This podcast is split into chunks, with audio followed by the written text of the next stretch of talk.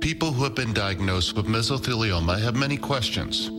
How did I get this disease? What are my treatment options? How will this affect my loved ones? You need answers, which is why we offer a free book written by medical professionals who have treated mesothelioma. Call toll free at 1 800 600 4243 or go to mesobook.com. You know, I've thought about being like, hey, I'm going to buy some land right on the San Andreas Fault on the eastern side of it so that if and when California splits off from the continent, I'll have oceanfront property. I kind of like that idea.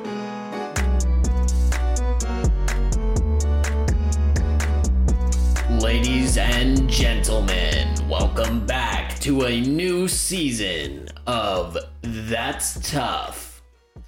Joining you today from the Potato State is your host, Ben, joined by new host, Aubrey. Is that that was we're going with Aubrey? Yeah, That seems like a really feminine name. Don't come at me with that shit. Okay, for those of you who don't know, there is a movie starring Russell Crowe called Master and Commander. And in his or in this film, he plays a captain of a ship called the HMS Surprise. He's a badass motherfucker and his name is Aubrey. So His name's at me- Aubrey. Yes. What? Yeah, fact check me if you don't believe me. Oh, and you know what? Yeah, fuck it. Aubrey's great. That's what I'm saying. I don't think there's anything better. In fact, I've gone my whole life defending that it's not a not a girly name, but I, I figured I'd throw it up. No, and I don't think anyone here is going to question your manhood based on your name. And uh, you know what? If your manhood feels threatened by that name, then I'd argue it's not manhood. Fair enough. Fair enough. All right. So, long story short, Alvin has found himself uh, still out in Los Angeles. I'm doing a little hiatus out here in Idaho at a nameless location. We're currently in a fallout shelter underneath a farmhouse in an undisclosed small Idaho town. And um, considering I'll be here for a couple months, you know, I figured we should get the podcast rolling again. And, uh, you know, push came to shove. Aubrey joined on. And uh, so, unfortunately, for the time being, uh, we will be Alvinless, which means I would venture to guess this podcast's uh, broad appeal will go down to net zero. Right. I've never never podcasted with Alvin, so I have no idea what he brings to the table. Can't say I can fill his shoes because no one fills his shoes. it's impossible. Um, but yeah, hopefully, uh, hopefully some of the California crew is out here listening to this, and uh, you know what? Uh, this is just a continuation of uh, a long and illustrious uh, program that we've been doing here. So you think I brought this beer in for you? yeah, I did. I actually thought you brought that beer in for me. I'm not gonna lie, but it's okay. I'm a little disappointed. I know. I just I had that beer from earlier, hot tubbing, and uh, I just wanted another one, so I I brought it in too. I did not bring two beers, one for each of us. Yeah. Okay. Well, So you know what? Yeah. Fuck you. go clean your mouth out and get me a fucking beer. I am not gonna leave and get you a beer right now. All right. I'm going to crawl under the table and get a beer. I'll be right back. Uh, while I do that, you should introduce yourself. Uh, tell us a little bit about yourself. And then when I get back, tell me again. Uh, why don't we just wait? Let- We're, we're just gonna cut. We're gonna cut this. No, we're not until we. Okay. This is a raw We're just gonna leave them with some dead air. Raw and unfiltered. Fair enough. All right. Okay. So, you know Okay. what? We're going to we're going to start with some Okay. basics. All right. All right. Basics. Um I first think of all, I think Bernie took the makers. yeah, that's fine. He went down to the jackpot. Just, I bet he took it. Yeah, he went gambling without us, but that's okay. That's kind of more of a him problem than an us problem because look what we're doing. Right? Nothing but the best. Anyway, so Aubrey, what's that name? where do you get that? Because that's obviously that feels like something harkening back to an older time. Well, it was the name of my mother's uncle. Hmm. He was a lieutenant colonel in the Marine Corps. He did, I don't know. I actually don't know very much about him. And I also know that he went by Buck. He actually didn't even use his name. So, and I don't know if that was for the same reason, if he hated just how it sounded feminine or what, but he, he went by Buck. So, but they, you know, That's kind of a big jump there between Buck and right. Aubrey. Yeah. What, I don't know how you get a nickname like Buck. Did he see combat? Like, was he a badass or? I'm pretty sure. I think he was. I think he was like a Marine during the Korean War. So oh, nice. he probably did some shit. I'm trying to figure out because, yeah, my my levels are good. So he was in the Korean War. You were saying? Yeah, again, I don't know very much about him, but that Right. makes sense given how his age and his rank. Fair I would enough. assume he was at least in during Korea. Bet. So, uh, I mean, honestly, consider this like a, a, a fucking job interview. Okay. Um, give us your um, bona fides. Obviously, uh, one thing that uh, immediately drew me towards adding him to the podcast is that he too suffers from crippling ADHD. So, Yeah, I didn't realize how. Didn't you say like all, all of the other podcasters, uh, everybody's ADHD, right? I, I don't think you could necessarily make a claim that everyone is, but like the ones on our that have been on ours, at least two of us were always like ADHD, so it kind of f- followed the format of a stream of consciousness as opposed to something more like formulated. But um, right. Well, yes, I do have ADHD, so I think I don't know. I do relate. I know Bernie it does is a very uh, neuronormative kind of guy, and uh, as a roommate, it's pretty been pretty interesting just having another ADD person now with your addition. So Yeah, no, I our our roommate who we live with here is um he he's got to be just confused by us a lot and the way we work and like we'll be playing like a couple nights ago we were playing a game called Code Names and um Aubrey and I would do like ADHD thought jumps where it's like three or four topics removed but you can kind of track that as someone who is ADHD Right. Uh, Well, what I couldn't believe was listening to you thinking out loud about the different possibilities that it could be. Like when I said farmer, trying to connect the last two, and you understood the assignment. You were like tomato and post, because farm posts and tomatoes are like, you know, actually, it wasn't even tomato, it was ketchup. So it was even a bigger stretch. And you were right there, and you, know, you let Bernie steer you right towards um, peaches which is produce, which makes complete sense. But you somehow singled out the two that I was going for without it making much sense. And I was like, hmm, okay. Yeah, I feel like that was a litmus test. Litmus test. But yeah, also um I I obviously as part of being ADHD, something you kind of do is try to figure out why you think the way you do and whatnot.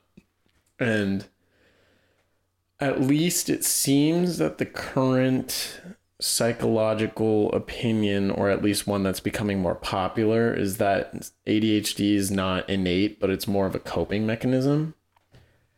Um, I don't know if you've heard anything about those postulations, but I do think it's an interesting.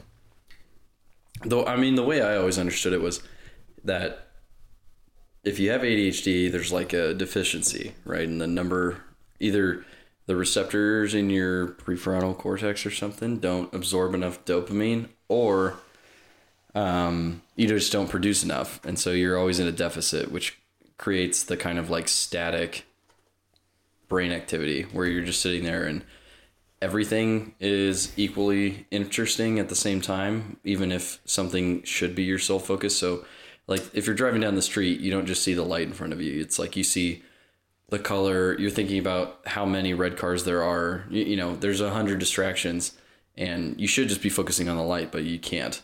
And that, that's kind of been my understanding of it. Was you just need. That's why the use of like amphetamines helps because it stimulates more production. That's so interesting because, like, kind of as you're saying that, So I thought it was neurochemical. Uh, uh, is I guess my Well, and I think it is, but I think what I was trying to get at is at least there's people postulating slash doing tests, basically saying, and sorry, the result of those tests has basically been pointing to the idea that um, ADHD is a coping mechanism caused by like trauma or something along those lines as a kid. And obviously, trauma is such a hot topic now. It's like everyone throws trauma around at the fucking wall for everything. But Mm, yeah. Would that mean then that you develop a chemical imbalance in your brain yes, from a psychological traumatic event? Like, Yes. That's at least what they're saying. And I feel like that's the interesting thing is, you know, obviously we grew up too late to explore the earth, too early to explore space, but they're really diving into like uh exploring the mind because it's still something I'm sure there's some statistic somewhere that says approximately what our knowledge of the mind is. right? I feel like we've barely cracked the iceberg. That's interesting. There's kind of three, maybe final frontiers left. It's like the ocean, the Amazon, ADHD brains. Yeah. And, or uh, just the brain in general. right, right. And then obviously there's space, but space the final frontier um oh, here's a question. yeah if um if you got offered if if the god king elon elon musk says ben, Daddy. ben there's a spot on the ship yeah if you want to go to mars i'll send you. Yeah. But you may not come back. Like you there's a good chance well didn't he basically say that everyone who goes will be stuck there and probably die there? Yeah well and i imagine you would have to be. Yeah i mean if you're setting up a civilization. Honestly does the proposition does like does it intrigue you? Does it excite you at the same time you have reservations? Or are you just like fuck no. Why would i do that? There's running water here you know? No uh, honestly it's definitely intriguing to say the least. Um it's so hard to say because like obviously you're never going to see anyone you know again. But you will also be in constant, like in some ways, uh, I don't think it's like a bad comparison when you think about the uh, pilgrims or something, or just Yeah. the, the people who first came and like settled from the old world and came here. It's like a lot of them they bought a one way ticket. It was like we know we're not coming back, Yeah. and we know that there's a good chance a lot of us will die. In fact, most of them did. So Hmm. it's like you know, is it the same? Like we now we look back and we admire those people. We're like, oh, that, yeah, those are the greatest people ever. They founded the greatest country in the world. But yeah. No, I mean, one thing that's kind of interesting is I think the reason why they were willing to take that jump is because they considered life in the old world so miserable that their best chance of a good life involved crossing an ocean and setting up shop in a place where survival was not guaranteed, but the upside to them was unlimited potential, obviously. Um, Yeah, and I, I think if you if it's like, well, I could either keep working as a coal miner in, you know, mm, fifteen. Wait, what? Yeah, fifteenth century New England. It's like that's not a great life. That's yeah. pretty. It's pretty miserable. But you are abandoning like civilization. There's not going to be police. You know, it's like you're you're putting yourself at the whims of the other people you're with. So Well- that element is still there And I if you went to Mars, but it's not the same where it's like like life's pretty good here. yeah. Life is going to be significantly not as good Yeah. going to Mars and it won't be anywhere close within your lifetime. I think for me, one thing I'd want to know is when the next voyage was and how many people were going to be on that. Like because if if it was, hey, go somewhere and be stuck with the same 20 people for the rest of your life, I would not do it. Well- but if it was, You can send a ship every two years, right? Well, I mean, shit. Because of the different orbits, you have to wait. Yeah, the- some. I think that's the optimal. I believe. It's like uh, the shortest distance between Earth and Mars happens. I don't know something like something two years. approximating every two years. So it's like, yeah, there'd probably be, you know, the I'm Nina, sure the the, first- Pinta are gonna come after you, but Yeah, I'm not sure I'd want to be on the first crew, but if it was like they've already got some semblance of normalcy set up for you. Because honestly, the allure of space travel to Mars for me would be I would want to make the first film directed and shot and edited in space. the first Martian film. Yeah, like the that would be sick because then for the rest of history, you're the first dude who shot a dramatic film in space. It could be absolute horseshit, but you're always going to be the guy because like that's the thing is so many of the fields we're in now, it's like you can't really be groundbreaking anymore. You can't do something new because it's already been done. Right, it's hard to be a pioneer. Yeah, That in fulfilling anything. that call to adventure is not simple. and yeah and and beyond that it's like if it was set up in a similar way where it's like i could stake my family name on some land and own the first like martian 40,000 acres of ranch and like somehow like if we keep that in generations like going to california is the first settlers or some shit where it's like i own all of the land in newport beach like Right. It, well, and that would raise an interesting conversation. Who could own? Would property ownership be the model that we carry into Mars? yeah no Considering you're using, you know, equipment, everything is funded uh, by, other SpaceX. people. And it's probably subsidized by the U.S. government and stuff. And it's like, does anybody make claims on the land in space, or is it the common inheritance of mankind? That's because that's what's been said about Antarctica and the moon. I'm pretty sure. Well, so I heard a couple days ago, actually, I was reading this story about this guy who found like a loophole in the space treaties where basically it said that no country could own land in space, right, but, but th- are also individuals can. So Oh. what he did, and he's a multimillionaire now, but basically what he did is he basically wrote the deed to himself for every acre of space land there is. So like and he sells people deeds for certain amounts of land on planets. And obviously like none of those people are going to end up on those planets and have nothing to do with that land, but technically he's used this loophole to make millions of dollars selling land. And Right. I mean, it's kind of similar to like the you can be a lord and a lady in Scotland if you buy one square foot of land, and yeah. all that stuff, and so they sell some like godforsaken part of the country that's available because it's uninhabited. And I've always thought it's interesting, like all of those claims are like great, but they're not enforceable. yeah. Like you could technically lay claim to a piece of Antarctica, say you started your own country, but until like a country has international recognition, it's not really a country. Yeah. Well, and that's kind of one of those like sovereign nation things. Right, like Chaz Chop in Seattle, is that a country because those guys said so? No, but, well, at least that's not what we recognized. Well, and also for a long time it was like a debate or not a debate, but it was like a hot button topic if you will. Cuz when the Taliban retook Afghanistan, there were all these people who were not recognizing them as the legitimate government. Mm-hmm. So yeah, I and I think there's there's been like outcast governments. There was famously some group that they sought refugee status in like Canada, and it was like this is the real government of some country. I can't remember. Uh, like imagine like South Vietnam, right? yeah.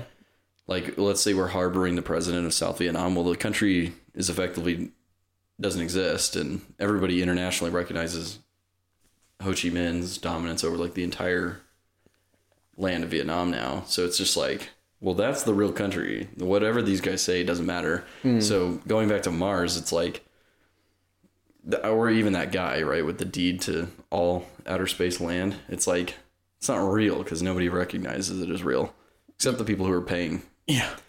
Well, and I feel like it's kind of more of a gimmick. Like I don't think any of these people think their investment is actually going to pan out or even view it as an investment. But I don't know. It's just like one thing that like kind of pisses me off about being in our generation is that like everything's been bought and sold already. You know what I mean? Like oh, I yeah. think about all my friends whose parents moved to California or grandparents moved to California and bought their land on the beach for like 20 bucks an acre or some shit. Mm-hmm. It's like that ship is sailed. Like, what am I going to do? Go prospecting and hope I find some good land somewhere out in the middle of nowhere. And then one thing, like ADHD incoming. Um, you know, I've thought about being like, hey, I'm going to buy some land right on the San Andreas Fault on the eastern side of it so that if and when California splits off from the continent, I'll have oceanfront property. I kind of like that idea. You know what I mean? It's It's like, gonna happen eventually. yeah, it might be like 10,000 years, but I'm going to like put it in a trust or something where my family owns it, but they can't sell it or some shit. Yeah, I mean you could. I I really think like that's some forward thinking, but Yeah, but like how like that's the kind of unfortunate part is it's like even with crypto and shit, it's also speculative now. It's not like hard assets like land in California, which you could have got. Like the people who like first settled in San Francisco or even like 50 years ago buying land in California was cheap right. Oh because yeah. there was so much of it. But now it's like the most expensive real estate in the world.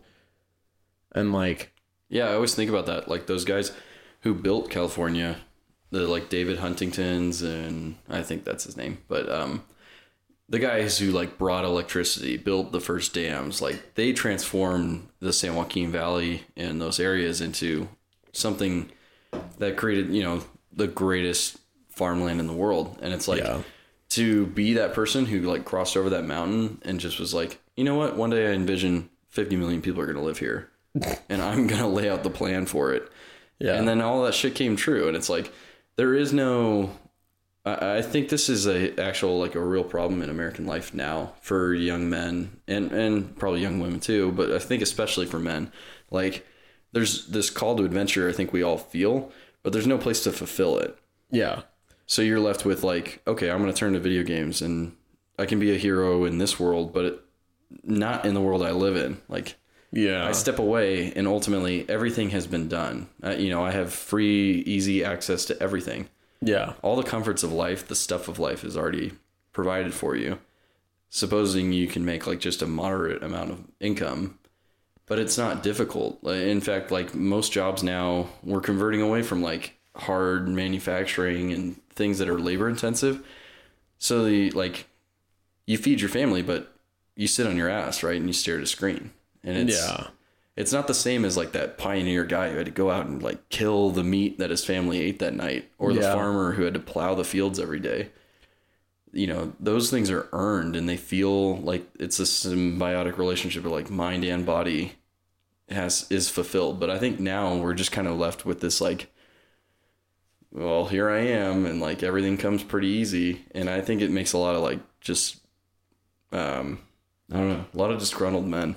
Yeah, well, and I think something that exacerbates that is um like social media and shit, and it's the same way for females obviously because they're constantly comparing themselves, but I think on a subconscious level, every single person you see on Instagram is running like some MM uh LM or MLM, multi-level marketing or Oh yeah. you know what I mean? Like, there's so many people are like showing off their like um, drop shipping and all this shit. And so it's like you see so many avenues of people making money or quote unquote, at least looking like they've made something of their life. And so, you know, it's just.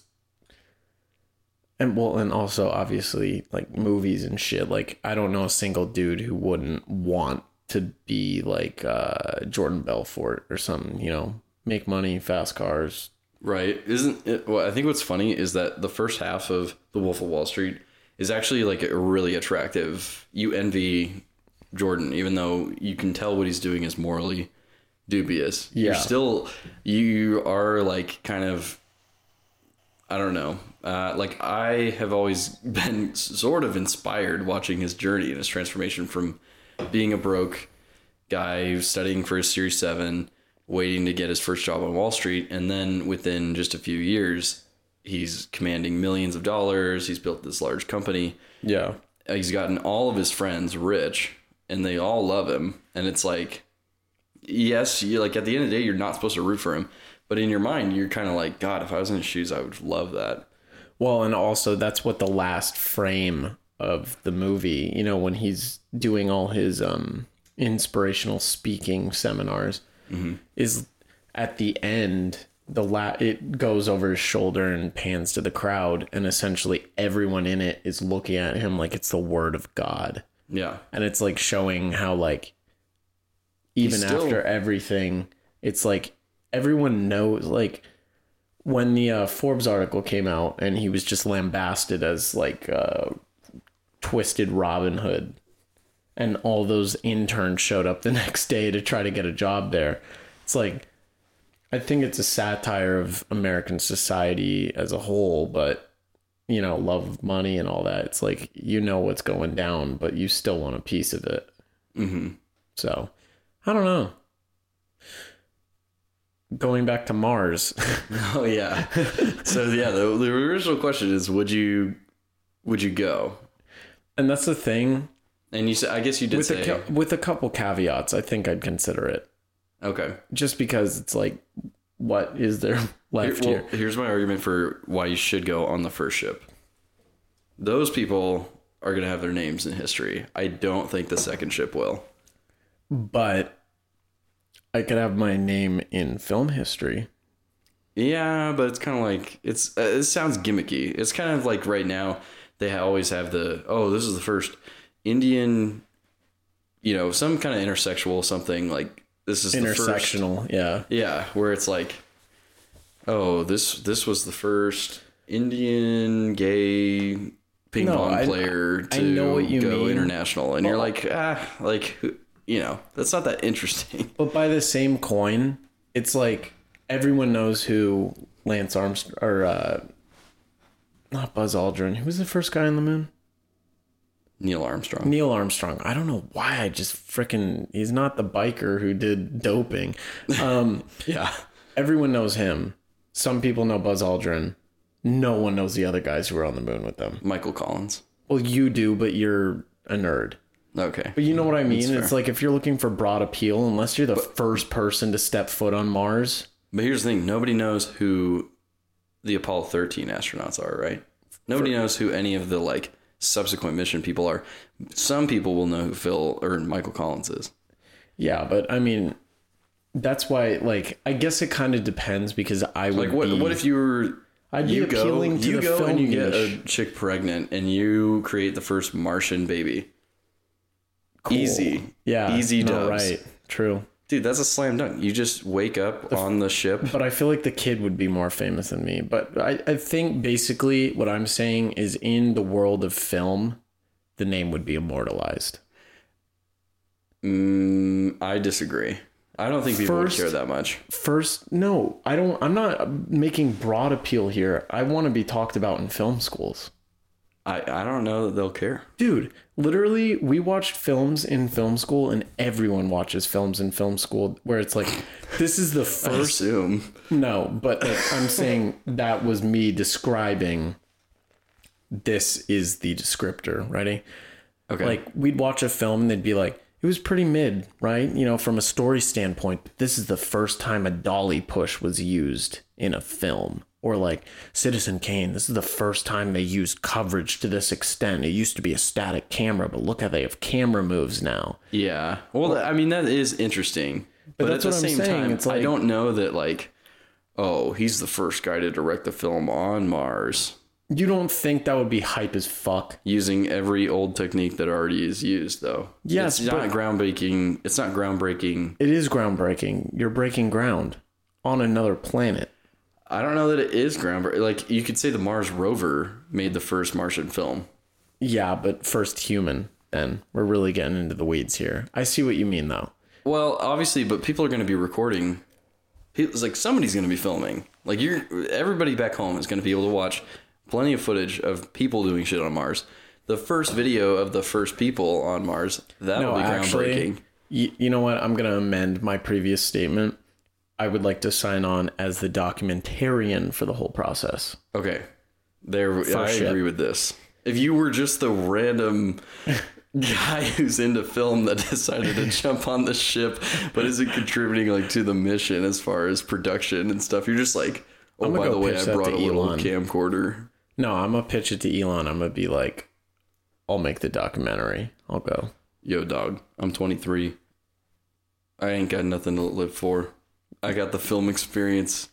Send me. Oh man. Yeah, no, I mean that's such a tough question because like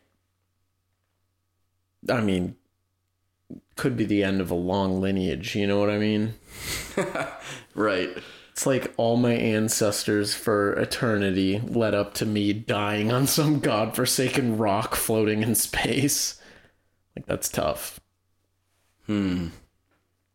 I feel like you could plant your seed before you left.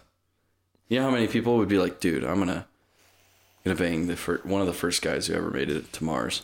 Maybe I should make the first space porn. That would be groundbreaking. POV zero gravity. Dude, do you think anybody ever fucked on the ISS? I've got to think so. But also, there was literally a GoFundMe a couple years ago for I, I don't know, like I didn't look into this in depth, so I'm kind of talking out of my ass right now, but there was at one point a GoFundMe or something along those lines. It might have been Indiegogo or something, but they were trying to crowdfund and get permission to film the first zero gravity porn on the ISS. So they had like a MILF signed up for uh, the busty space going broad and uh, they were seeking funding and obviously like the ISS is an international space station. It's it's a collaboration. is. It's a collaboration of like 15 countries for scientific research exclusively. So like it, that would be a tough sell. Yeah, uh, I can't imagine it'll be very long before we get the first space porno. Yeah, well, and also I've heard because commercial or um, space tourism is like becoming a thing.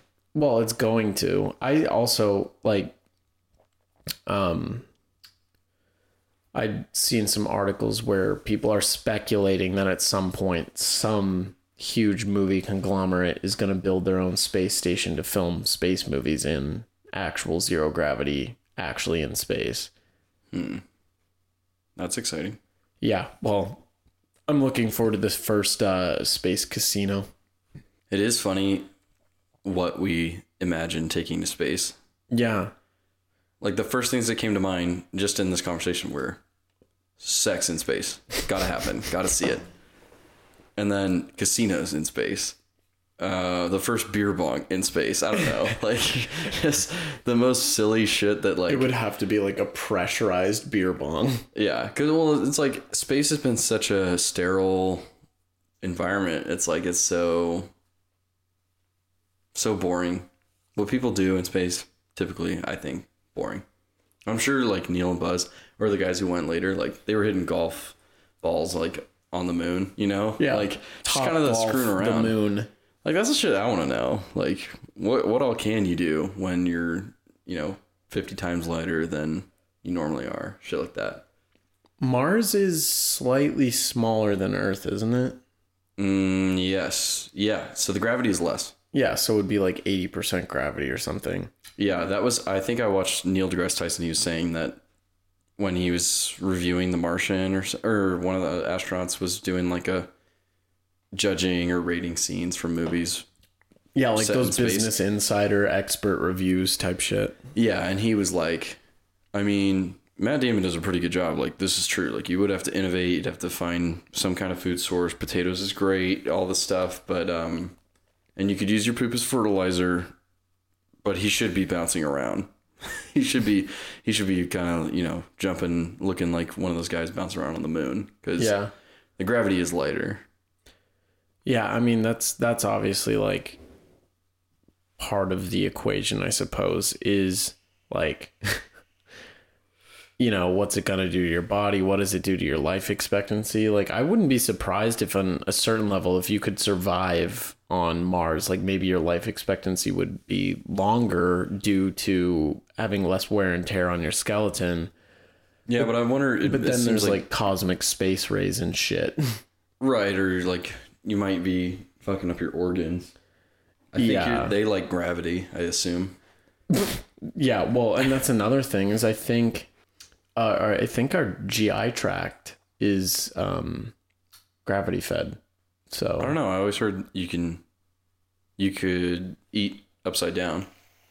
Yeah, but I'm saying more so for like processing through like the small intestine and the large intestine. Well, Anybody taking a shit, doing a handstand?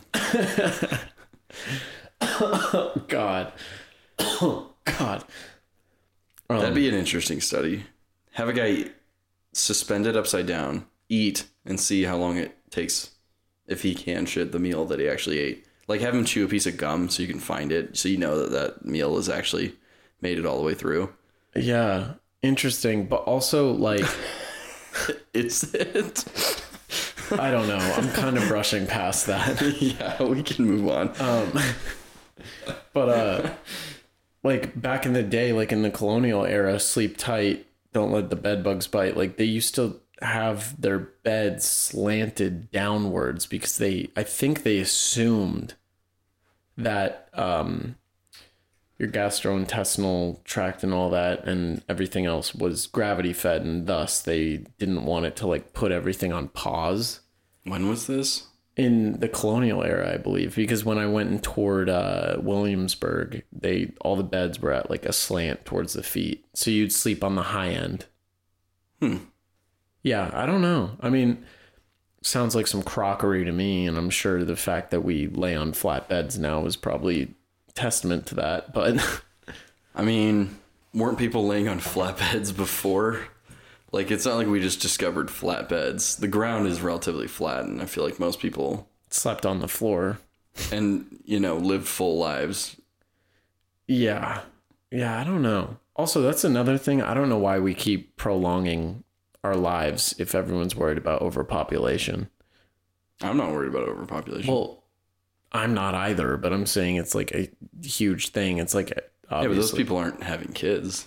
Yeah, well, that's another interesting thing is I'm I'm wondering how the baby boomers dying off is going to affect the housing market. It's not going to be good.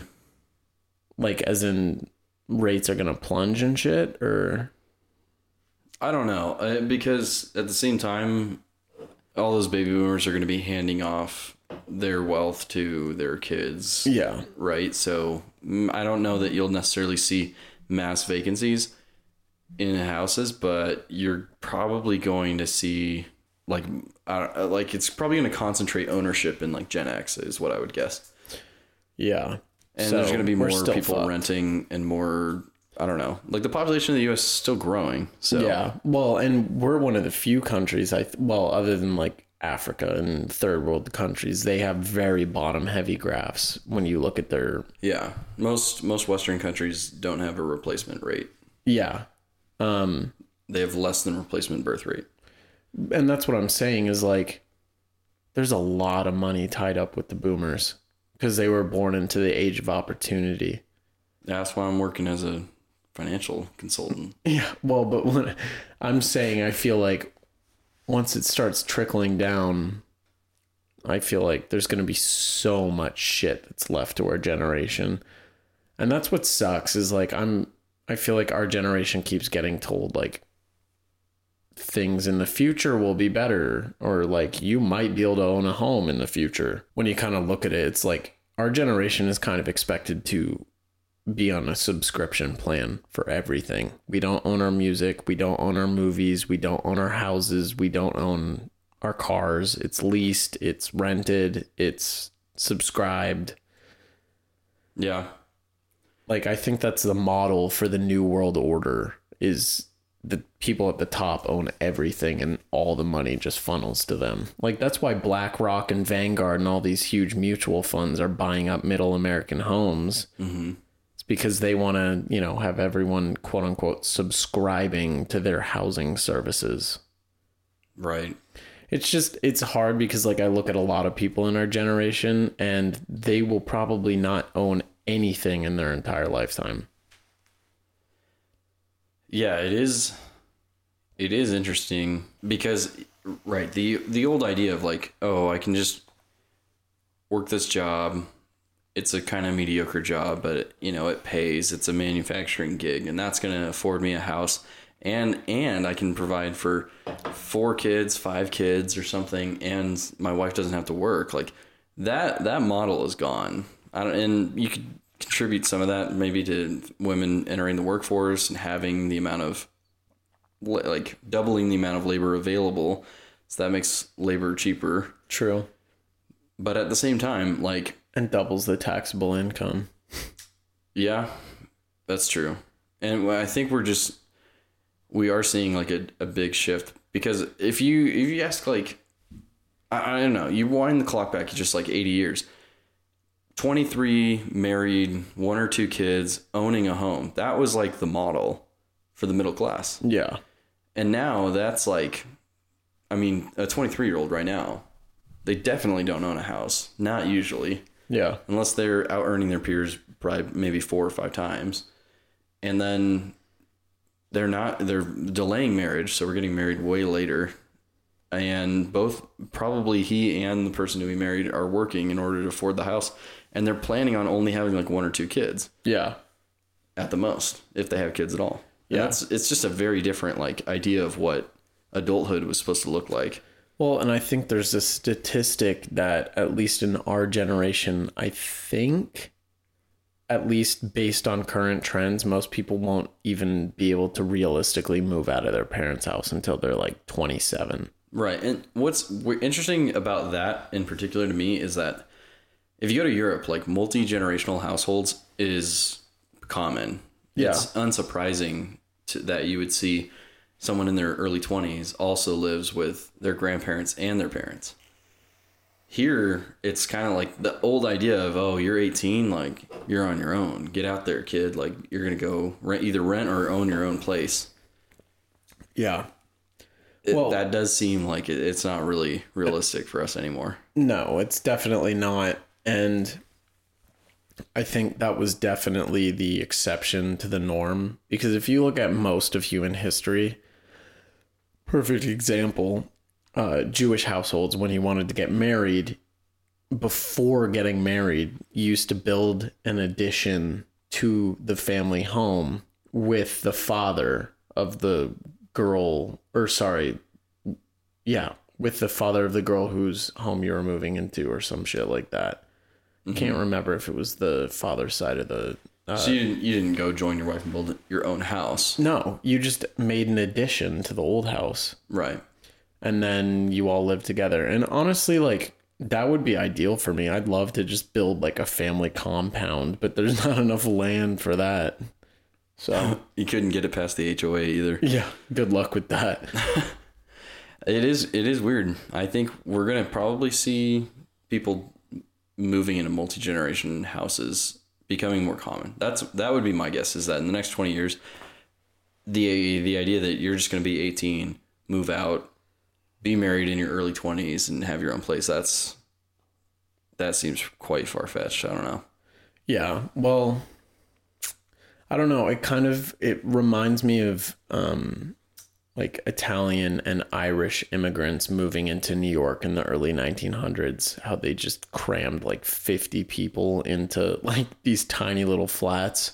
Yeah. I feel like that's making a resurgence because I I don't know many or any friends who are not currently living in a house with like six other guys. Right.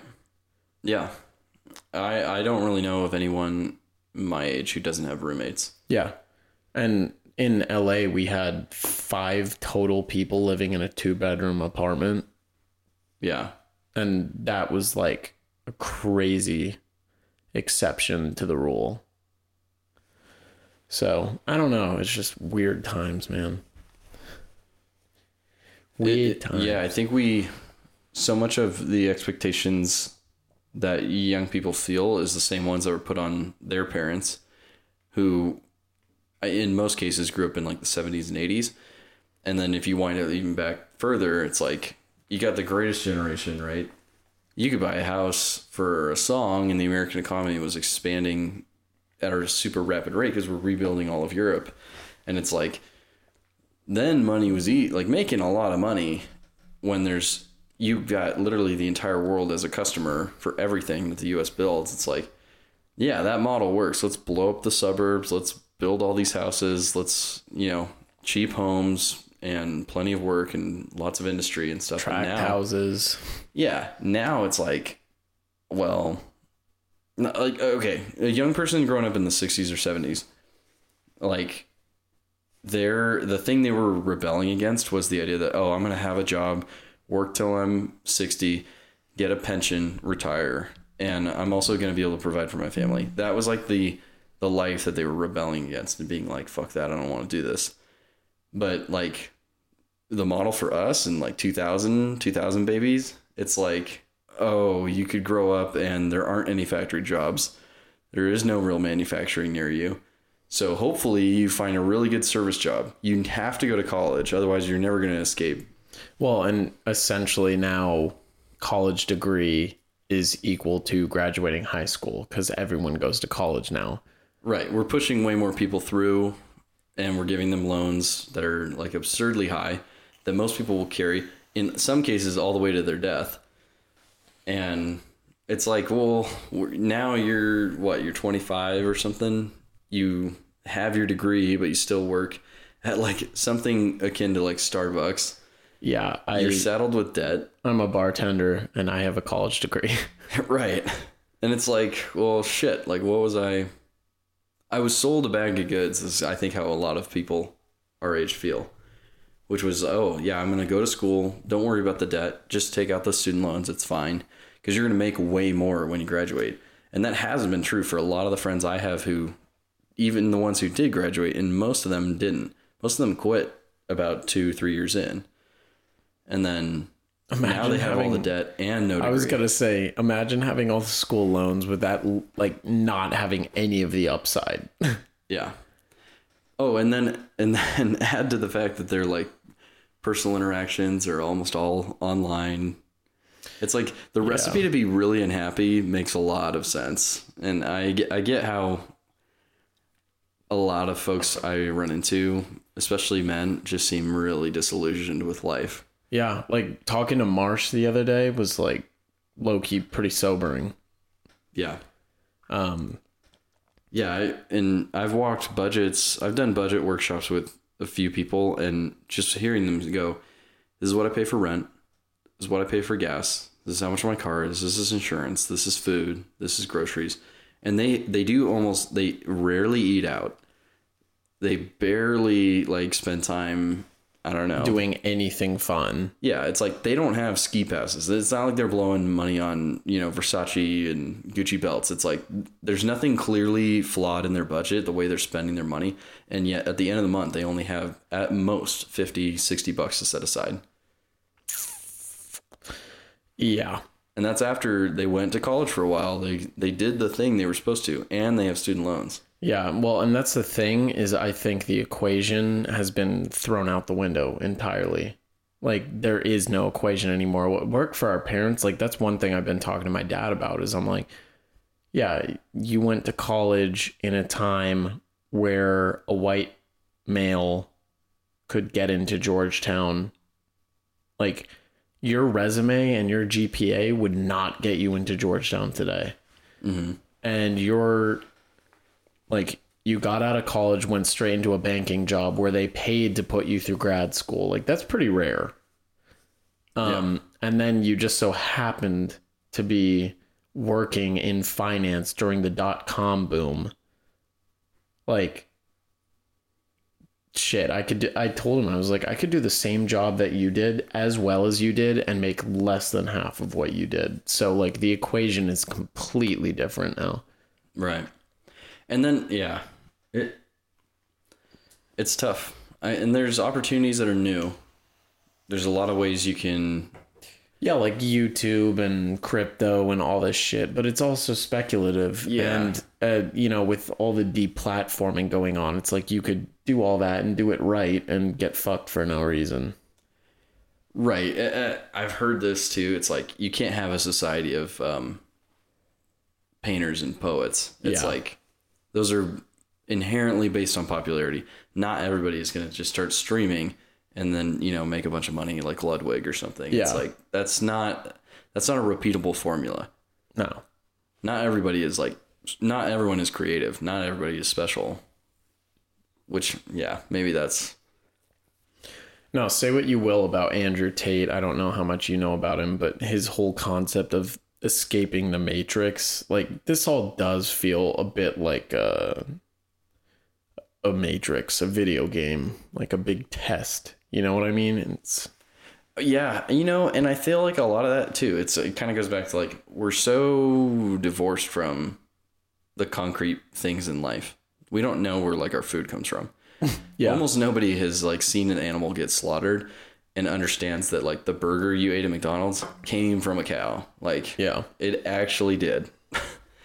they don't know how their food like ends up in the supermarket. They just buy it. Yeah, they see something on TikTok telling them to try some new diet and they do it. Mhm. and it's like you know no one knows like do raisins grow on trees bushes vines like how do you actually make them It is interesting what sort of knowledge previous generations have considered really important versus our generation. Um, or just the stuff that i think you go back like to just the 80s like mm, most people like understood maybe like maybe how to camp yeah. how to like make a fire or just like do some of the like real material things that you have to do with your hands Well, it's and like- even like 99.9% of jobs at that time, you could see the products of your work. yeah right and it's Whereas like it's so fucking ethereal now. It's like, it's fairy dust. It's not on the elemental charts. It hasn't touched down. It's it's all decibels, high frequencies. All this above the shoulders mustard shit. Well, uh, you know what? I actually one of my favorite lines from that is right before when he says, "Look, we're stockbrokers. We don't make anything. We don't do anything. Yeah, we move money around." yeah. Uh, He's like, "The name of the game: move the money from your client's pocket Into, into, your, pocket. And And if you can make money for both, it's mutually advantageous. And no. right, and that's what most service jobs are. Like you're, I mean, I guess, like what are professional jobs, right? It's like you're a lawyer, any kind of white collar work. It's like half the time you are some kind of like a middle manager, an HR person. You sit in a desk and you help like a corporation move its like bureaucracy around. Yeah. It's like that's not manufacturing. You're like you're not actually building something. Yeah. You're literally doing nothing. Yeah, if you work in like financial services or I don't know, there's plenty of other industries, but none are coming to mind at this. I mean, even tech, like even Yes, when you're okay. writing code. Yeah, there's it's a like perfect technically example. you're creating something, but it's not something physical. yes, if you have an internet job, like if you're part of any of the, well, I mean, what are the largest employers in the U.S. right now? Are they not all like tech Apple, companies Amazon, finance? Tesla, Google. Yeah, Well, and also I I've I haven't looked too much into this, but what I've heard is that all the huge tech companies are laying people off like in Oh, yeah. droves. Oh yeah, there's been huge layoffs right now. Which is weird because for the last like 10 years or so, tech has been the reliable, you go there, you will make money, Yeah, and you'll have a sustainable and safe job. and Nasdaq's outpaced the Dow and the S and P for uh, like the last twenty years. But who knows? We might see we might see some I don't know constriction in that space. Yeah, I mean, I, I've got to think, like, who was it who was saying, oh, fuck, I think I'm kind of some, I, I'd hate to f- fucking out myself like this, but I saw, like, one of those videos came up on my, uh, YouTube shorts, which is so absurd that every company is trying to, like, take a chunk out of TikTok right now. TikTok is such a cancer, it's ruined everything it's touched, but, um, I think it was like an Andrew Tate clip or something like that, where he's talking about Elon going into Twitter. And he's like, of course he's going to cut down because all these tech companies have people who sit around talking about the ramifications of this on the emotions of people and all this shit. And it's like all these tech companies are so bloated. There's people who sit around all day and think about like inclusion shit on mm. social media platforms and like what does that actually do? Yeah, like the Twitter layoffs that Elon's been doing. It's like I'm pretty sure he's just trimming the fat. It's not as if those were consequential because the like I don't know. I can't imagine there's a lot to like keeping Twitter running. Like could you not keep Twitter afloat with like Literally a couple computers and like 40 guys, maybe. Yeah. Like I've always wondered this. Why would they need a high rise building? Like who the hell are these people? Like what are they doing? I get you need as soon as you hire like more than 10. You need a couple programmers to keep it running and maybe some moderators, but that's it. right. Programmers, moderators, you got to have computer tech Yeah, folk. like IT guys. yeah, you that's need the IT guys to you keep the need. servers up.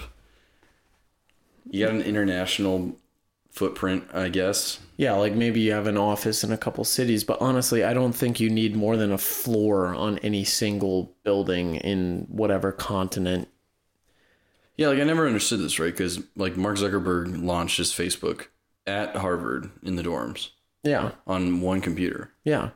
So at what point does Facebook become a giant, you know, and I know that they own a bunch of other companies and stuff now, but like at that time originally like how did it go how does it go from like a garage band, you know, uh, computer group to like all of a sudden you have hundreds and hundreds of employees and you're a multinational company. Yeah, it's not like Amazon where you need people running warehouses and logistics and all this shit. Like for any social media network, I feel like you could basically run it with what you were saying, like 30 to 40 guys who are all programmers with some IT guys to make sure everything's running smoothly and like maybe some guys who are like idea guys who think of new features and like a couple graphic designers who are like making the UI and all that shit. But like beyond that, I mean like you could probably get it done with like a couple hundred people. I guess you have what customer support? Yeah, but I mean what does that actually translate to? Like who Yeah, gets if have a- verified? If you have a few million people and grandma's complaining because she can't reset Yeah, but that's all outsourced. That's all outsourced anyway. That's true. Yeah. So like in house, like you contract for that shit, like when it comes to customer support. But I mean, you need guys designing the UI, so that's a couple graphic designers. And honestly, you could do that with like a team of four or five, and that might even be pushing it. Then you have programmers. Then you have idea guys who are talking to the programmers who are coming up with new features, new looks, new UI, whatever.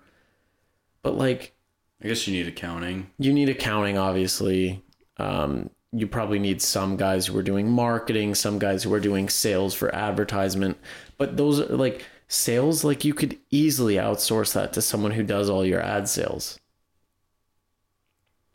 so like i Yes. totally see where you could easily cut a tech company down to basically nothing Legal. You need legal. yeah, legal. But that's someone you could just have on retainer. You don't need in-house lawyers. Technically that streamlines the process and is probably more advantageous from a budget standpoint, but I'm yeah. I'm still confused. Like, okay, maybe maybe you do have a few hundred, but not thousands, right? no. No.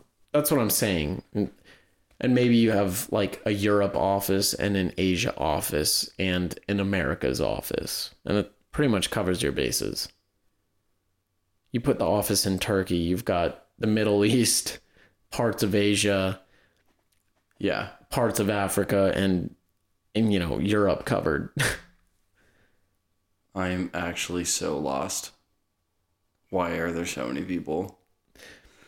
I don't know.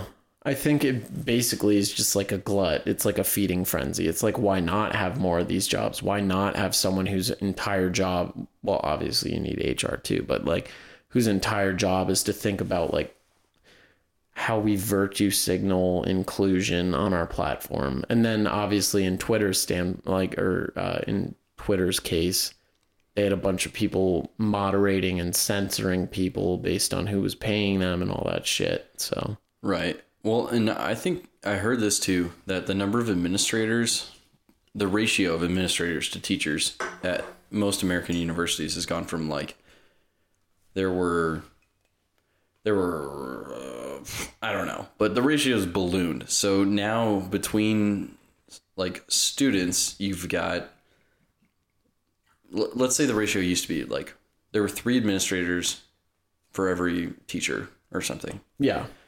So that's your, you know, your board of directors, your HR, your finance department, everything like everyone who keeps the lights on and has things running when the teachers and the faculty and the other folks aren't there. It's like, okay, I get that. You need some administrative people. But what I've seen is that it's gone like 4x, I think is the number. So it takes four times as many people for the same number of students and teachers as it did 50 years ago. What's the ratio of logistics and support to military active combat units? What? what do you mean? Like, how many people are truck driving and doing logistics and planning for every active combat role? You know what I mean? Like, I've got to think that ratio is probably like 10 to 1. It's it is interesting. There's a um like the the man behind the man behind the gun. That's like what the ordnance corps. That's their motto. It's the the idea that like behind everybody who's on the front lines, obviously you have this huge huge network of people who have to bring all the supplies and material to bear. And it's like you know, the infantry, the um aviators they, they all can't do their job unless you have probably yeah I'd, I'd say it's i would imagine like a 10 to 1 ratio of people who are in non-combat branches and in fact there are i think if you looked at all the branches there's like 13 that you could branch when i was commissioning Yeah. and there's four that are combat arms right you have field artillery armor infantry aviation, but like cyber, signal corps, Yeah. adjutant general corps, Space Force. medical. Yeah, uh, well, space force is its own branch, I know. own branch, but um, like you have all of those other things, and it, they already outnumber the people who go into those like three highly coveted combat arms. But it's like, yeah, there are tons of people because think about like like right now, the Biden administration they're sending Abrams tanks to Ukraine. Yeah. in my mind, I'm like, well, shit, you don't just like send a tank. You need to send the fuelers and the maintainers. Yeah. And you need all of the parts. And in order to even get them there, you have to load them onto rail. So you need railhead operators. Then you have to load them onto boats. So then you need port to port support systems in order to get them even to con like to the continent. So it's like that's a lot of shit Yeah. that's required. And then you still need Well, like and then you still have to run logistics for like ammo and shit because Yeah, you've got to have a way to get rounds into the tanks, and you have to be able to fuel them and constantly. presumably they're gonna have to train. So they're gonna have to send over a whole regiment of people to train them on the Mm-hmm. tanks. They're gonna have to fucking yeah, because you hop in an Abrams, you're not going to know how to turn it on. no. I mean that's the funny thing is I think at one point in Iraq, um, they took over like a depot that had like thirty Abrams tanks and like they couldn't do anything with it. Like literally the people who do engineering and mechanical repair on Abrams are generally either from MIT or trained by people from MIT. Well, right, this is the thing about like Afghanistan. We left a bunch of equipment behind, and originally people said, "Oh, well, they're never going to be able to like fly Blackhawks," And then they did. they did. But at the same time, there's still an assumption that maintenance they will break down. It'll probably only be a few years before those things can't fly anymore. So that's the I mean that's the hope. Otherwise, China's really stealing a lot of our secrets. Well, but that's I think that's more of the issue is the IP infractions. like mm-hmm. military secrets. Like China rarely creates their own proprietary systems. They're almost all stolen from some other country. Right, like their new fighters look exactly like the F-35. Yeah. Yeah. And, you know, I don't know. I I definitely am glad that they at least took time to try to destroy most of the critical classified systems in shit before they left. But they were given like 10 minutes. I don't know. There's a well, my yeah, my I don't know if I should say this. Uh, but uh Classified. yeah, Well, there's software in military vehicles where it's it's been a question that like my other friends who train like overseas and stuff and they do exercises they've always wondered like wait if like they capture just one vehicle don't they kind of know like the exact locations of everyone else and Yeah. all this stuff and that's without like you know somebody who turns on their cell phone accidentally and yeah. gives away their location. It's like th- there's certain material that it's like I don't like. We're so advanced, and we've made training, and we've gotten the army's gotten dependent on like training with certain pieces of tech. So the question now is like, if we go into a conflict with a peer-to-peer enemy, are they going to be able to easily exploit all of these advantages that we're used to in like a training scenario? Yeah, because I mean, essentially, we've been fighting guerrilla fighters with 50 year old AK 47s and old RPKs and shit like that for so long and technicals as opposed to actual like armed complex with, you know, people who have the same tech as us. Yeah, the modern modern battlefield's like so confusing, and there's a there's multi-domain fighting, and the idea of just like, oh, you've got um, you don't just have armor, artillery, and um, infantry. It's like you don't just have the three normal elements of land battle in the 40s.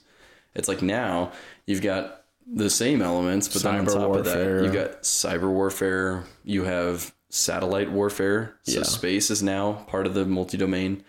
Um, cyber, like we mentioned, it's like everything now is subject to like enemy action. Well, and that's the thing is like, isn't even like North Korea is doing cyber attacks on us every other day. Right. Well, and that's the question is like, do we need to go back to how we did things without any tech? Because that might be the reality we're in. Yeah.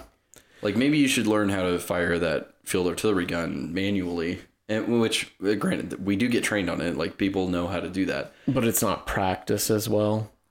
Or you get it's lazy. not going to be the thing you're you're going to be training on every time. Yeah. You're going to rely on the electronic targeting systems and stuff, especially like armor, and you know all of all of the tech that we have now. Like a Blackhawk, if you go inside, and it's like there's no analog instruments. Yeah. The new mic models, it's all digital displays.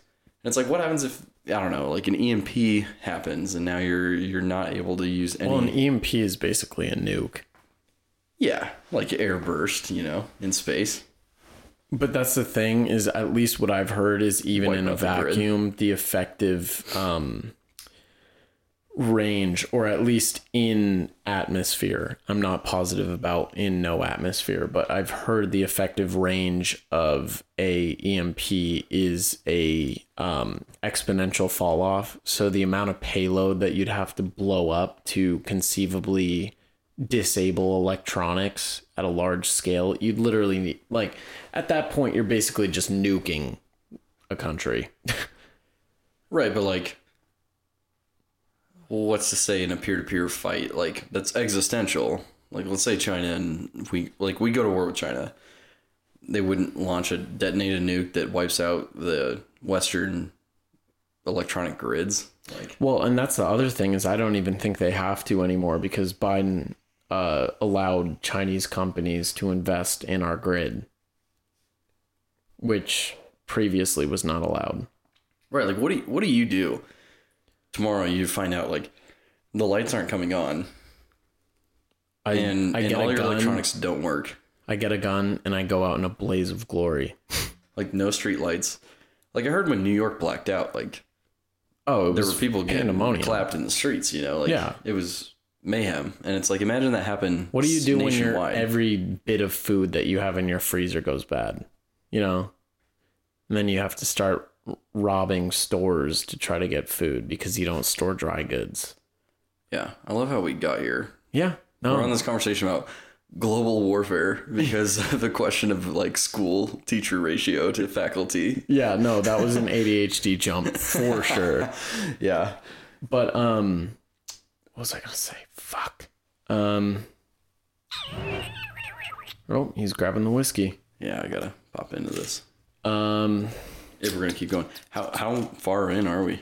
we are at an hour and 13 minutes. Okay, we got we got time. Yeah, we got time. Pop it. Um God, what was I what was I saying? Oh, yeah.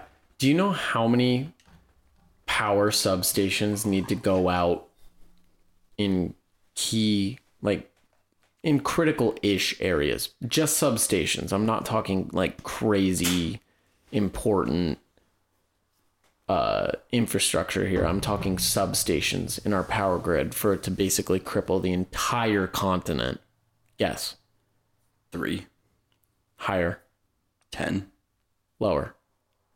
seven, Higher. eight. It's nine.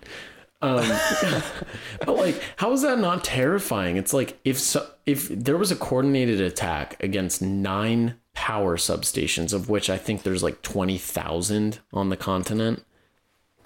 I mean, dude, I was okay. I went to the ER on New Year's, and um, I'm sitting in this hospital, waiting to get treated.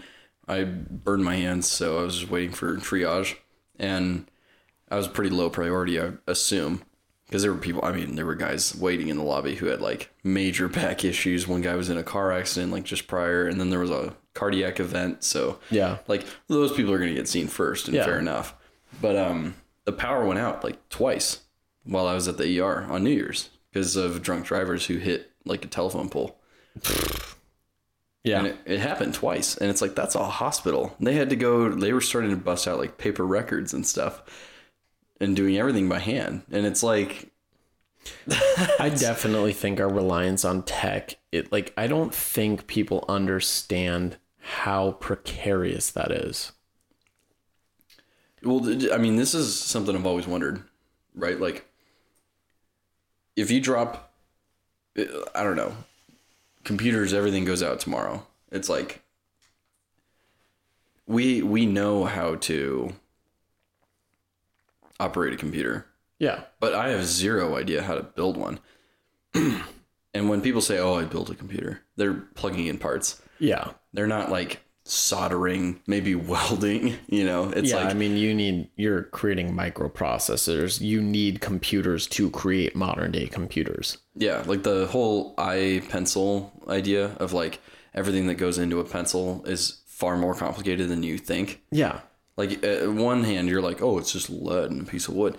No, it's like okay, it's it's highly refined graphite and stuff. Yeah. Put inside of a pencil, and then it has a painted on coating, and then it's got the little metal piece hundreds plus the eraser. thousands of dollars of just raw materials, not even including like the actual processes that. Just the number of factories, the number Yeah. of hundreds of workers that are employed to make a pencil, yeah, because those raw materials are obviously used for a bunch of other practices, but Yeah. it's still like to get to finished goods, the, the everyday items that we just look around this room and it's like there's so much stuff that like you could not recreate if you were given a hundred years in a field. You're Yeah. never gonna figure it out.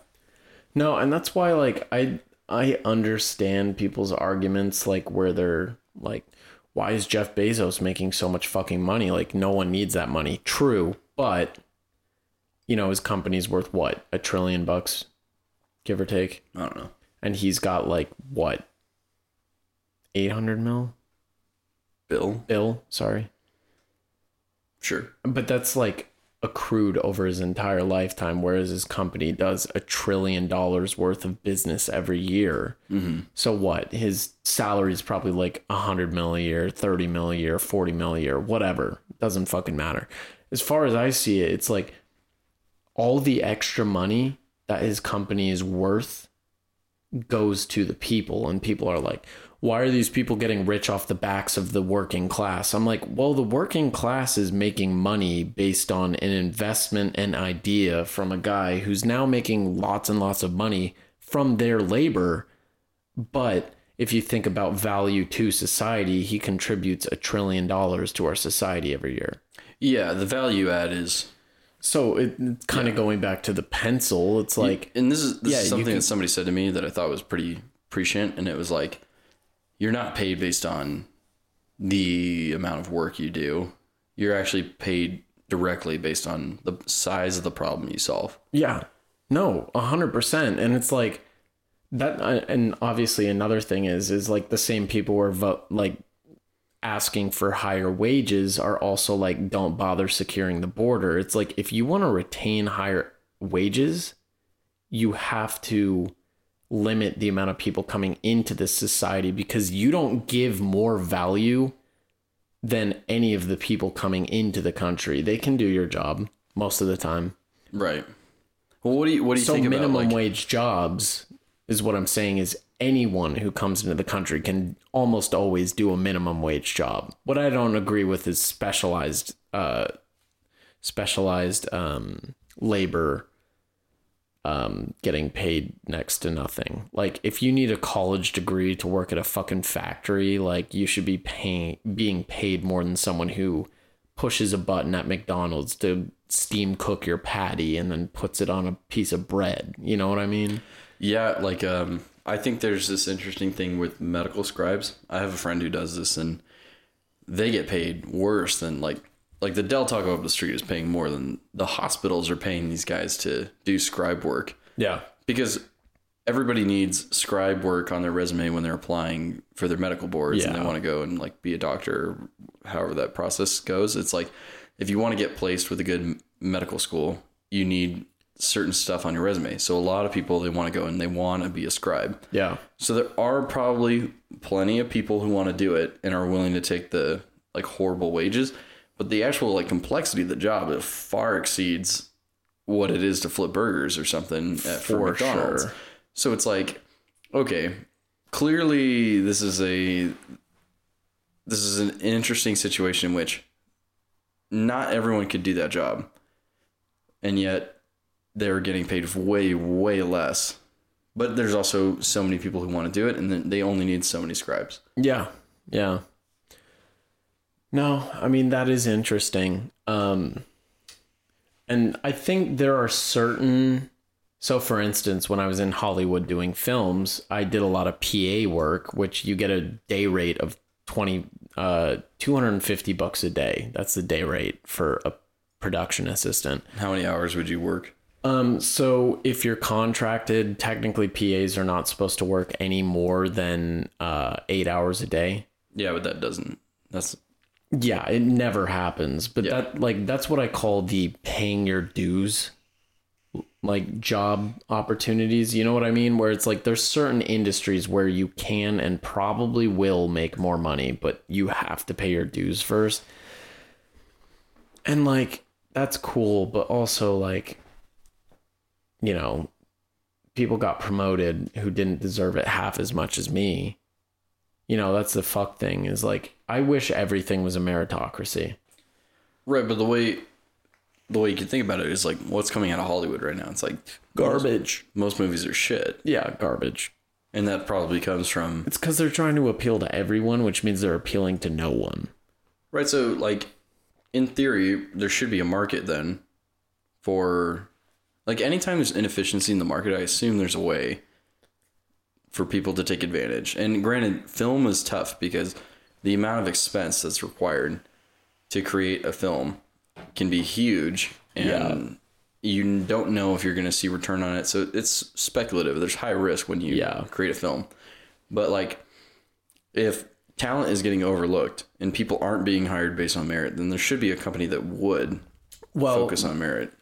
There are, but that's considered part of the counterculture, I suppose, because I've literally been told by producers before, like, I would hire you again and again and again and again if I could. But you're a white cis male. Like, there's literally nothing there. Like, I have to hit quotas as far as diversity goes. And you work harder than 90% of the people who are on my crew right now. Yeah. But Well, I like- have to hire them. My dad was told the same thing. Yeah. He- like he took his LSAT and was like, "Oh, maybe I can get the army to pay for my LSAT because he was a captain, and he got his scores back, and they weren't bad, but they weren't like incredible." And he had a sergeant who literally just looked at him and said, "Look, you're not black, you're not a woman. The army's not gonna pick you up." And it's like, like I understand the idea of like you got to give, maybe you give. um like marginalized communities a leg up to even out the score in ways. Yeah. But if you do it at the expense of merit, especially in industries that are like highly technical, stuff like like your air traffic controllers, your pilots, your Oh, yeah. surgeons, it's like that's it seems like a dangerous recipe for society. Well, and I'm like as a microcosm of that, even on film sets, it's like we're so inefficient because half the crew is outside smoking weed in the middle of a shot. It's like whereas like I'm standing in the corner ready with a water bottle, a towel, whatever the fuck you need. Like when I was PAing, like and that's why one time I did work on a set where it was very much meritocracy and luckily it was like a 40 day shoot for a feature film so like the first day i was a pa second day i was the second unit uh, director of photography because i was working my ass off the first day and so they were like we need some extra coverage can you run that as our second unit director of photography i was like fuck yeah i'll do that by the end of the first week, I was the second assistant director. Mm. Like that's how it like obviously because that ended up being a good result for me. Like I wish it was that way all the time where it's like I put extra effort in. I'm always there when you need me. I'm always anticipating your needs. I get rewarded. That would be nice. Obviously, that's not the way like the real world or ugh, real world works. Well, this is something Not I'm curious anymore. curious about. Like, people go to, like the, this is the stereotype, right? It's like you people go to Hollywood, they think they're gonna make their they're gonna get their big break, Yeah. And maybe they're like a you know a nice gal from a midwestern town, and she's like, I'm I'm destined for something bigger than this small provincial life. You know, it's like a Belle Beauty Yeah, and the beast I was gonna of thing. say Yeah. Beauty and the Beast. But um, so she goes off to Hollywood, and then clearly finds out like she was brought there or she was given a job on a set because of just her looks or something. And then, you know, over time, it's like beauty fades, and who, whether or not she was talented, she might have been overlooked constantly by like certain directors or certain productions. And so it seems like there's a huge roll of the dice that just takes place where as much as you can be skilled or talented in Hollywood, especially like a, any kind of like creative enterprise, there seems to be this level of like maybe you were just lucky and you were on the right set. Oh, 100%. But I do wonder, like, for the production side, the people, you know, the film crews, the grips, the guys who like are behind the scenes, Yeah. because because I can understand that for actors, where it's like some people may have been the best, but they were overlooked because it's acting, you know. yeah, You- I mean, you, a could just take. not have the right look or Yeah. one bad take or one bad day could fuck up your whole thing. That's on acting. yeah, But like, But the production side of the house, I always assumed was like it should attract talent, and talent should rise to the top. that's kind of the thing in my experience. Almost everyone at their position resents their position. Like I know 50 year old grips. It's like, why haven't you saved up your money and bought a grip truck and started your own grip company at this point? It's like, eh, I'm comfortable here. It pays the rent. So it's like despondence or fucking, uh, Despondent. That's a good five cent word uh, or ten cent word. what's, the other one? What? Uh, I'm not, it's not, Disgruntled. no, it's not atrophy. It's, uh, it's when you're indifferent Apathy. apathy. God, why did that slip? Like I had all the synonyms, but they're just apathetic. It's like or comfortable or you know, um, Comfortably numb. yeah, and like I don't know, really like it. It all is luck of the draw. Like my dad is definitely like one of the harder working people I know, and he's very moral, so companies liked him. But like he got lucky, is what it was. You know, even in meeting my mom, like they got lucky. Like the only reason my parents met is because my mom's boyfriend at the time, her boyfriend's father had a uh like not mental disease or he had a condition. So basically, I'll just tell the story. Uh, it's probably easier than trying to describe it in round terms, but um, essentially, she went to dinner at her boyfriend's family's house, and she was talking. She's like, "I got offers at J.P. Morgan. I got offers at Chase. I got offers at this bank." So the father sits up. This is the boyfriend's father. He sits up and he goes, cancel the other job ops. Like, don't even go to the interviews. Tell them respectfully decline. If you have an offer from JP Morgan, take it right now. So my mom does just that. She comes back to dinner the next week and she tells the father, she's like, Hey, I did what you said. I canceled all my uh, job interviews at these other firms and I decided to go with JP Morgan. He's like, Why the fuck would you do that? That's the dumbest shit I've ever heard. and her boyfriend's mom is like, Herb, you told her to do that. And he's like, I did no such fucking thing. And she goes, You did. And everyone at the table's like, You totally said that. He's like, don't gaslight me. No.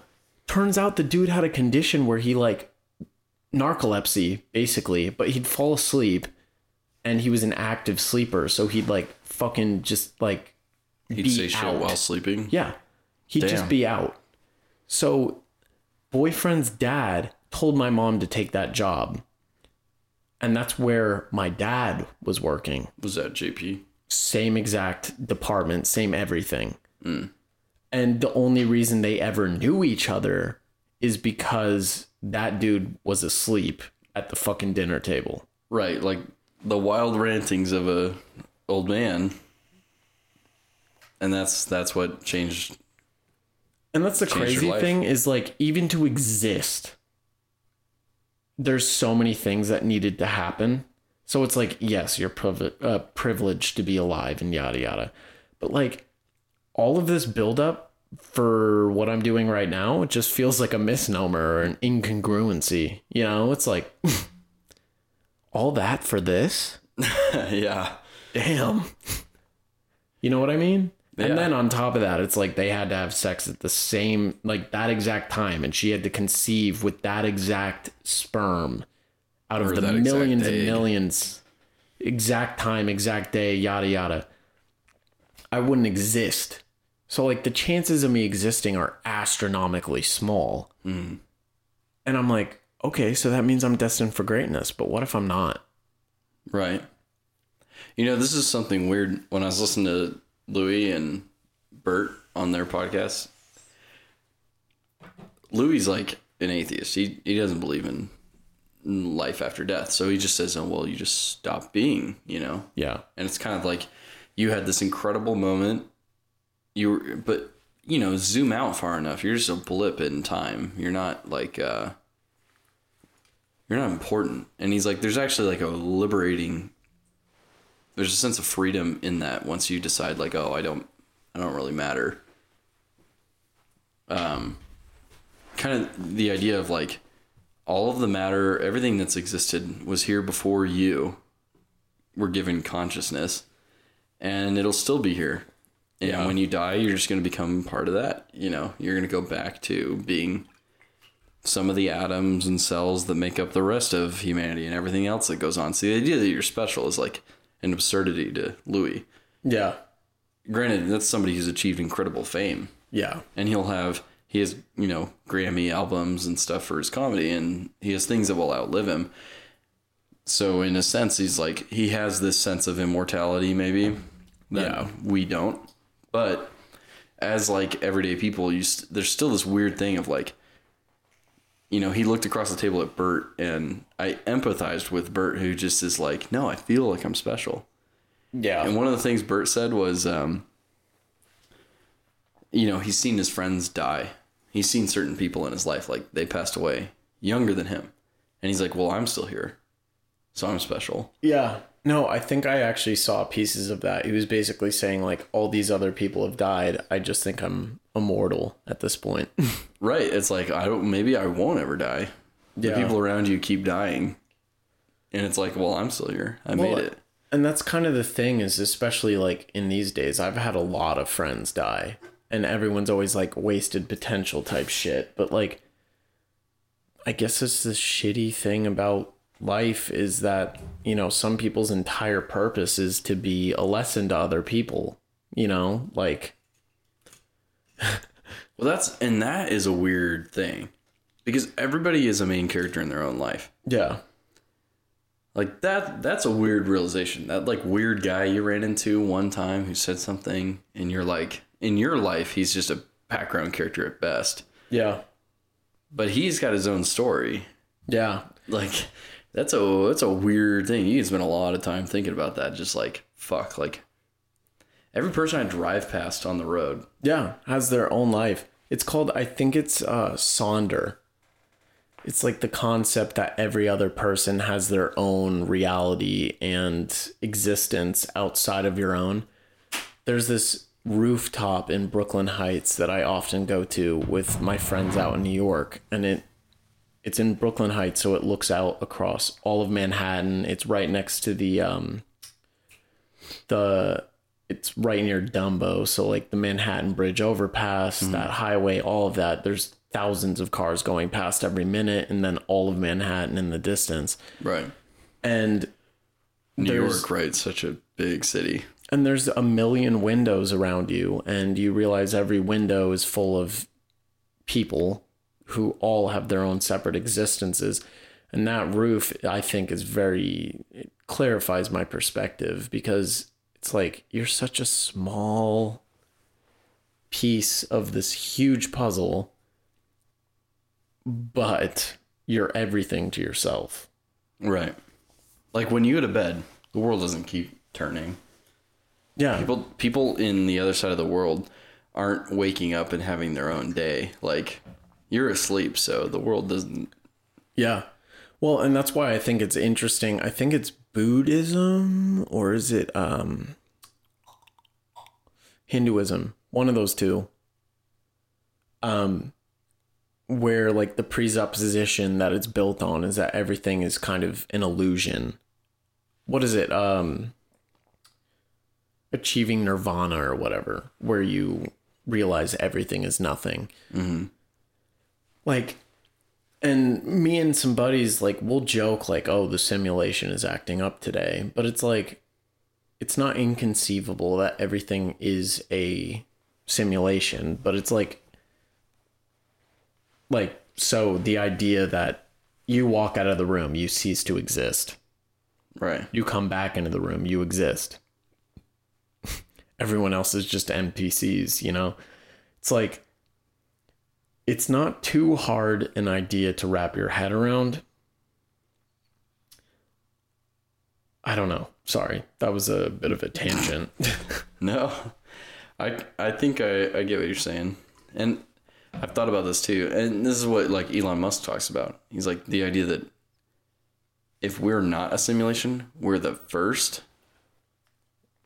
There's two terrifying ideas. One, no one else has existed who could create a simulation so lifelike that this feels real. This is the world we live in. Which means that humanity will inevitably erase itself before we achieve that point.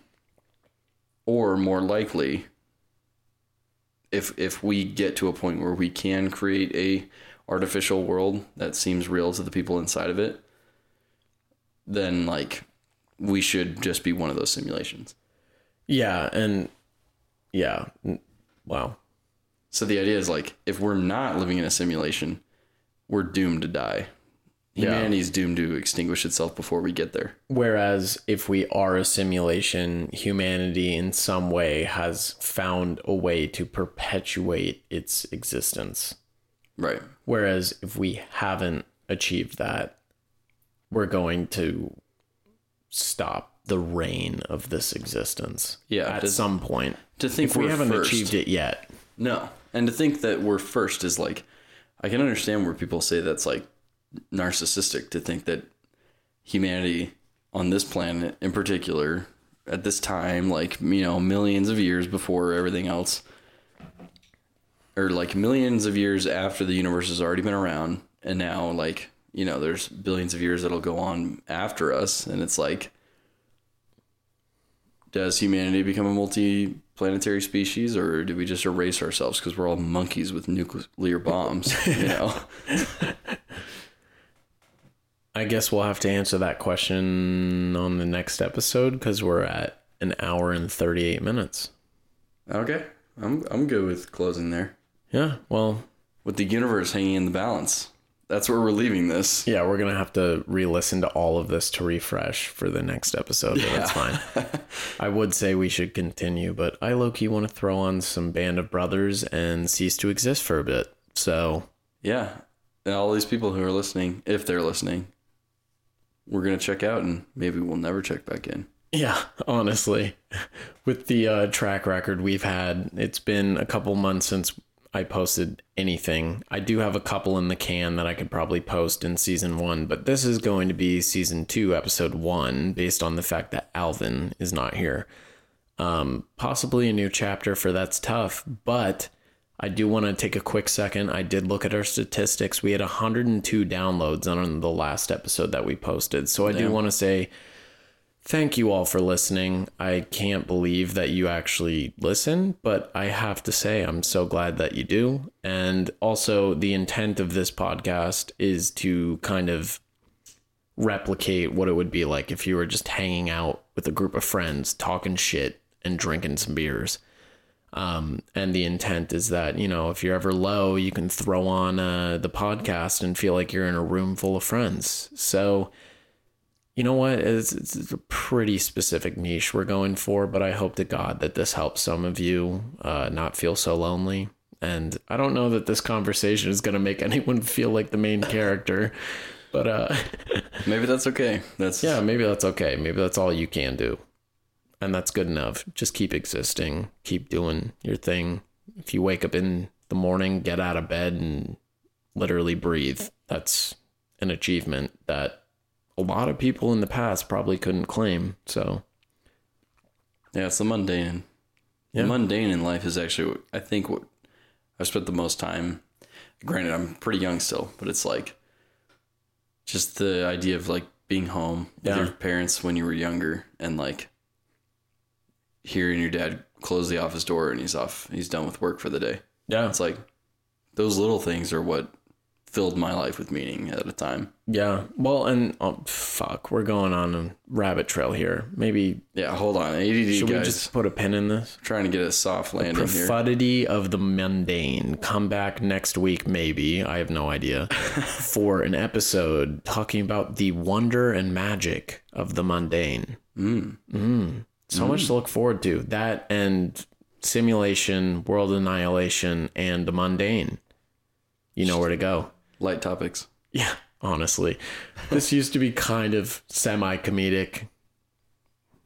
Once uh once Yes, I feel like I uh, I brought in a different energy for sure than Yeah, this is a little too fucking uh, theoretical and uh, philosophical. We need to bring in, high frequency mustard shit. yeah, all above the belt. How many times do you jerk off a week? Uh, um, like one once a day. Uh, Okay, When well, uh, when the those are rookie numbers. You When need to pump them gone, shits up. you know. Yeah, true. All right. All right. let's cut it. yeah, it's over. Honestly, everybody. yeah, fuck out of here.